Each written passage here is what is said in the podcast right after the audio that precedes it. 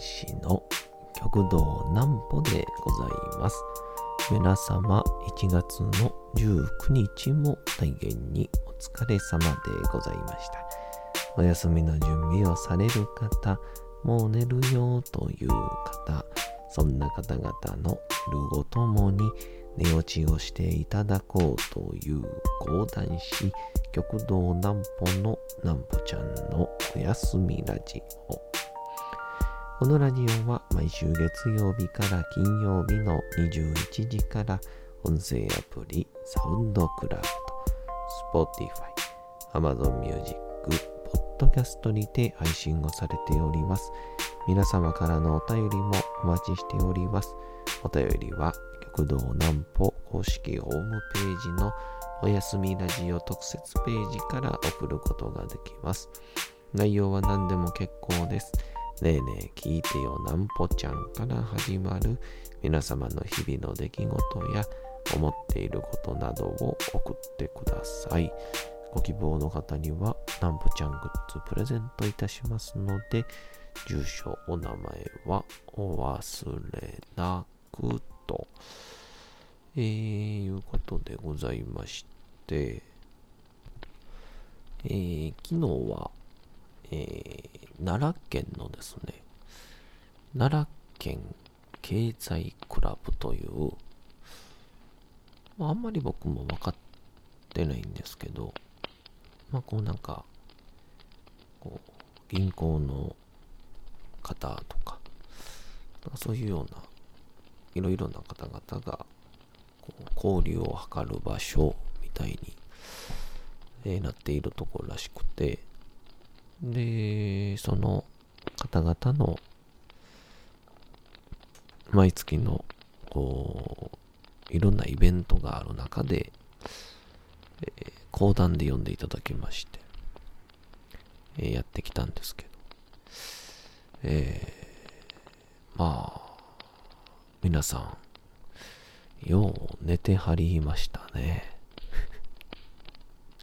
なんぽちゃんの明日は何の日？まあまあ、講談会ってね、基本的にみんな、あの、寝に来てるようなところありますからね。えーまあ、その話はまた後ほどといたしまして、さあ、今月も残すところあと約10日になりました。なんか毎日これをしてると、なんかすごい早い感じがしちゃいますけどね。さあ、1月20日、何の日でしょうか。玉残しの日。1905年1月20日。アメリカの金融財閥、モルガン商会創立者の老い、ジョージ・モルガン氏が京都祇園の芸妓お雪を見初め求め求婚しました。がお雪には恋人がおり求婚に困った挙句に断りを交えたちょっとした冗談のつもりで4万円で身請けをしてくれたらモルガン氏と結婚をしましょうと。言ったところモルガン氏は了承し本当にお雪を身請けすることに。でこの4万円というのが、えー現代のお金に換算しますと約8億円弱ということで。ちょっと規模が理解できないですね、えー身請けされた青雪はジョージ・モルガン氏への恩情から求婚を承諾。二人は神奈川横浜領事館にて結婚式を挙げることとなりました。このエピソードが世界中の新聞に掲載されるとおゆきは日本のシンデレラと呼ばれ一躍全世界から注目される存在になったことから玉残しの日として記念日に制定されております。あのきれば僕も逆玉残し乗りたいですよね。うん。逆玉残しとか乗ってまあ例えば僕の奥さん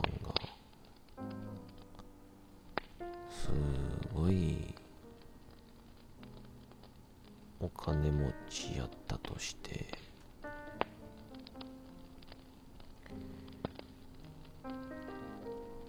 まあ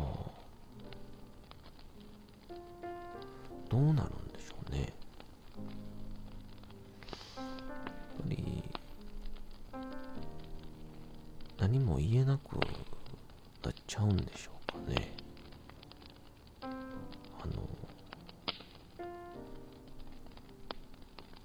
つもありがとうございますみたいな感じで。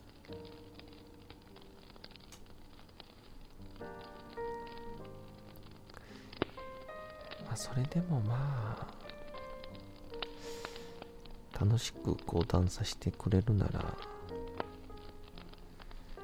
嬉しい限りかも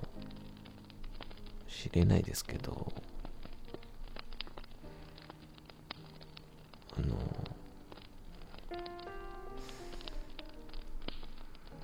こんな妄想を繰り広げているんでしょうか。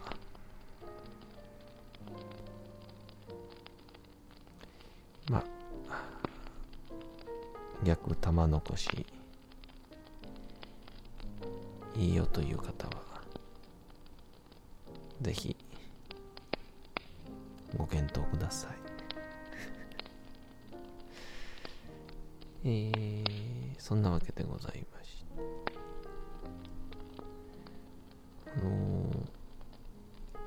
昨日のその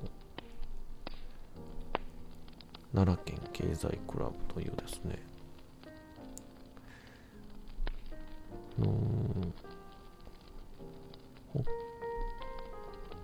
どこだ？近鉄奈良駅を出てあの商店街の噴水があるところをもう少し中に入ったら、えー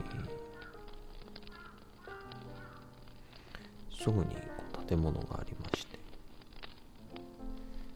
で、そこの建物自体は、すごく、こ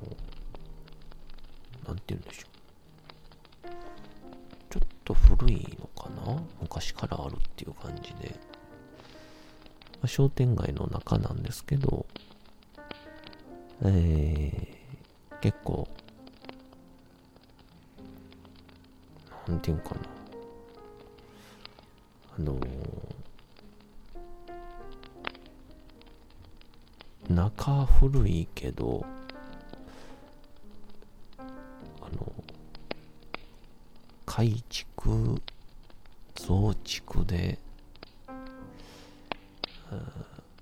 乗せしましたみたいな。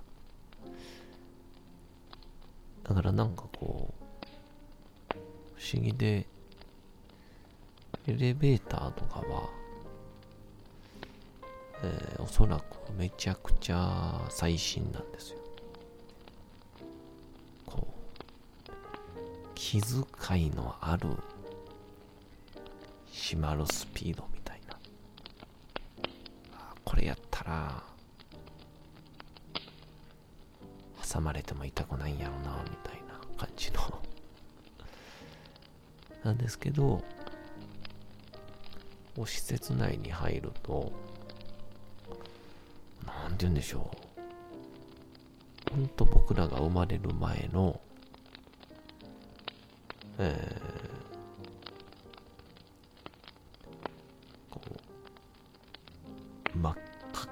かの、も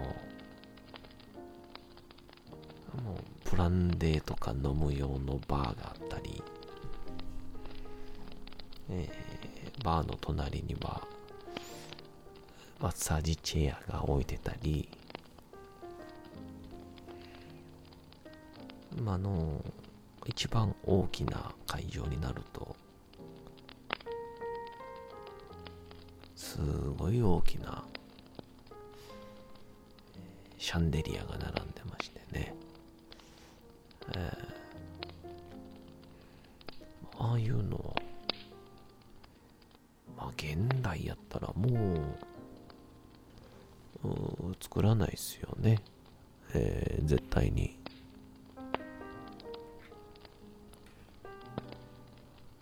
まあ、っていう感じで、ちょっと圧倒されながら、入っていったんですが。で、一応その、さっき言ったみたいに、もともと銀行の支店長さんだったり、まあ、そういう経済的に、えー、まあ、なんて言うんでしょう。船を動かしてこられた皆様の、まあ、本来は、こう、名刺交換、情報交換の場所やったんでしょうね、きっと。で、まあ、それが次第にこう、皆様、えー、お年を召してきて、ってなってくると、まあ、リタイアしたりとか、まあ、現役でも、もう少しずつ、えー、動きも減ってきたというような方、方が、まあ、こう、楽しみの一つとして、やってらっしゃるというのが、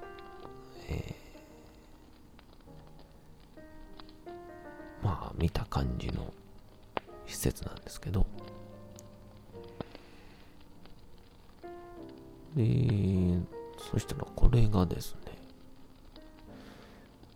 あの、こっちの思ってる以上にえー、大先輩でいらっしゃいまして、人によっては、70、80、90ぐらいの方もいらっしゃったんじゃないですかね。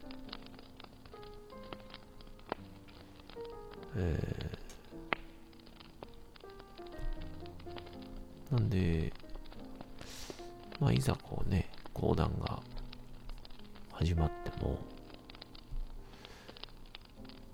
僕のイメージですけど、あの、上の世代の皆様ってね、講談の聞き方というか講談を身近で聞いてらっしゃった方がほとんどなんで、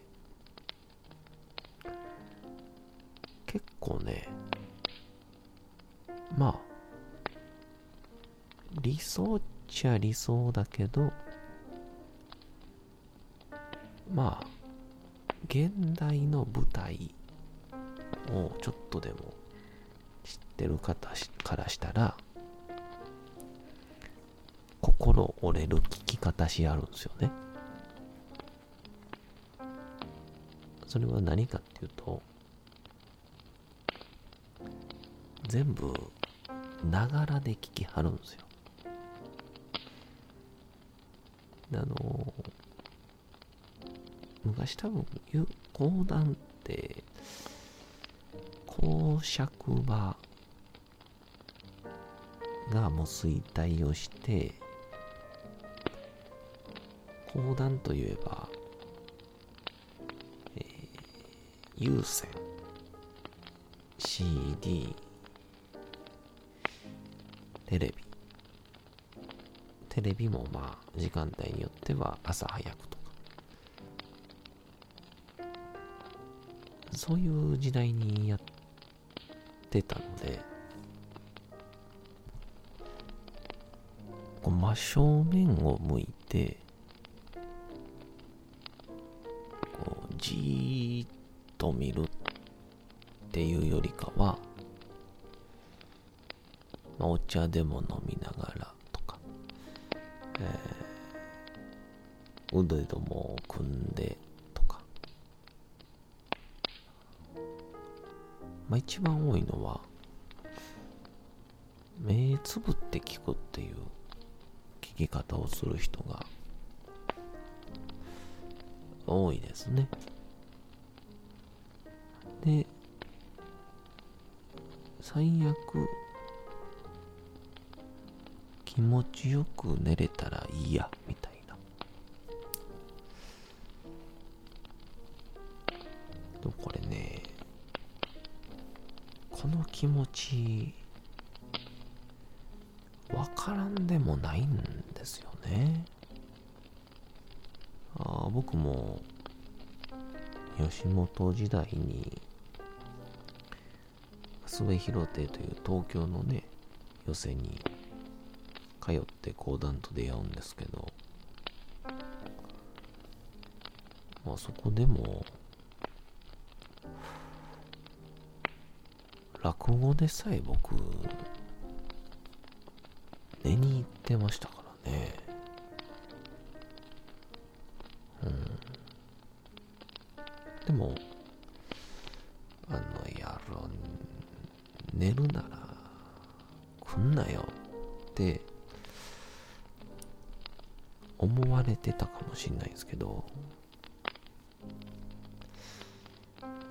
一応こっち的にはですね、起きてるんですよね。うん、そうなんですよ。あれね、起きてるんですよ。実は。で、た方が頭に入ってくるっていうね。まあ理解してもらえないと思うんですけどやってる側には。もう現にやってる側なんですけど、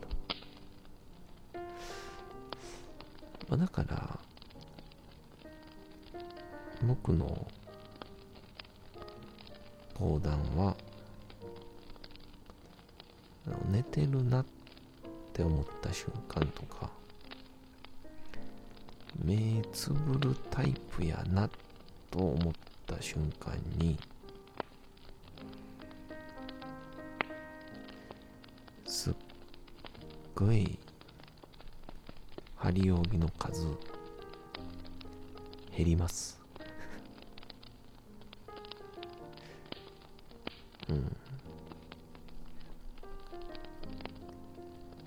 そしたら皆さん寝れるでしょっていうようなね。まあなんでぜひとも、えー、奈良経済クラブの皆さん奈良県経済クラブの皆さん、えー、講談を聞いて寝たいというお客様、ぜひとも僕の講談会までお越しください。気持ちよく眠りへ誘わさせていただきます。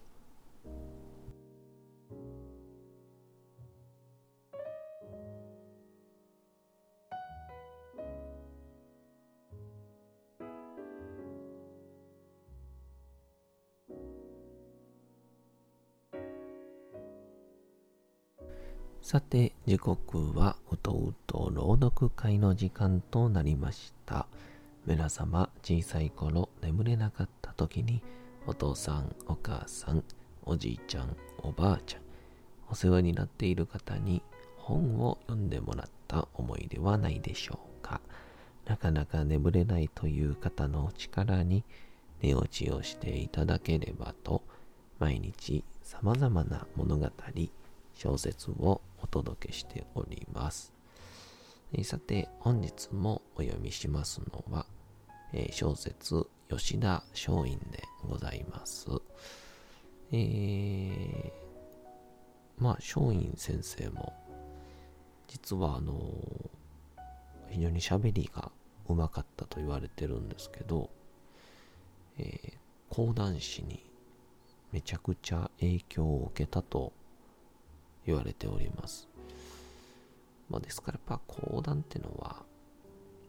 耳に入りやすい技法が詰まったもんなんでしょうね。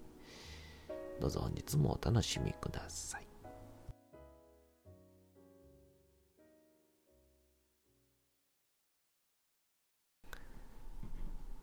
小説吉田松陰道門冬治吉田松陰の生涯は30で終わる。しかし、24歳の時に味わったこの下田東海事件の失敗はまだ決起に満ちていた頃だ。決起に満ちていたからこそこういう途方もないことを企てた。この倒壊は、行き違いがあって失敗をし、それによって自分の卑しい面、卑怯な面が引き出された。それこそ、自分で自分が嫌になるという思いを吉田松陰は下田の浜で嫌というほど味わった。そしてその思いがバネになり、黒川貨幣という下田奉行所の役人に恐れることなく本当のことを話そうという気にさせたのである。松陰は自己嫌悪によって自分は卑しい勇気のない人間だと認識した途端に、すぐ勇気のある正しい人間になろうと精神を切り替えた。黒川貨幣はこの頃、徳川幕府の主流の中にいた人間だ。江戸城では、解剖係らの外交関係の役人は肩で風を切って歩いていると言われた。飛ぶ鳥を落とす人間の群れだ。とも言われた。黒川貨幣はその中でも外交関係の連達者として知られていた。周囲の高い評価と自信はゆとりを生む。したがってこの時の黒川貨幣の精神は非常にゆとりのあるものだった。そのため自分の前に引き出された吉田松陰と金子重介の二人の青年に対してもゆったりとした気分を持っていた。この不届き者を徹底的に絞り上げてやろうという気はなかった。彼の主人である老中安倍正弘の解明性は彼はもちろん外交関係の役人のすべてが持っていた。黒川貨幣は二人の青年ににこやかに接した。長所にちらりと目をやり、長州の人間かと聞いた。松陰は、はい、そうですと答えた。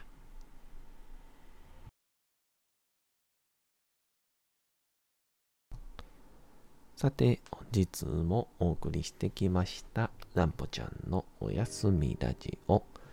というわけでございまして、1月の19日も大変にお疲れ様でございました。明日も皆さん、街のどこかでともどもに頑張って、夜にまたお会いをいたしましょう。ランポちゃんのおやすみラジオでございました。それでは皆さん、おやすみなさい。すやすやすやーん。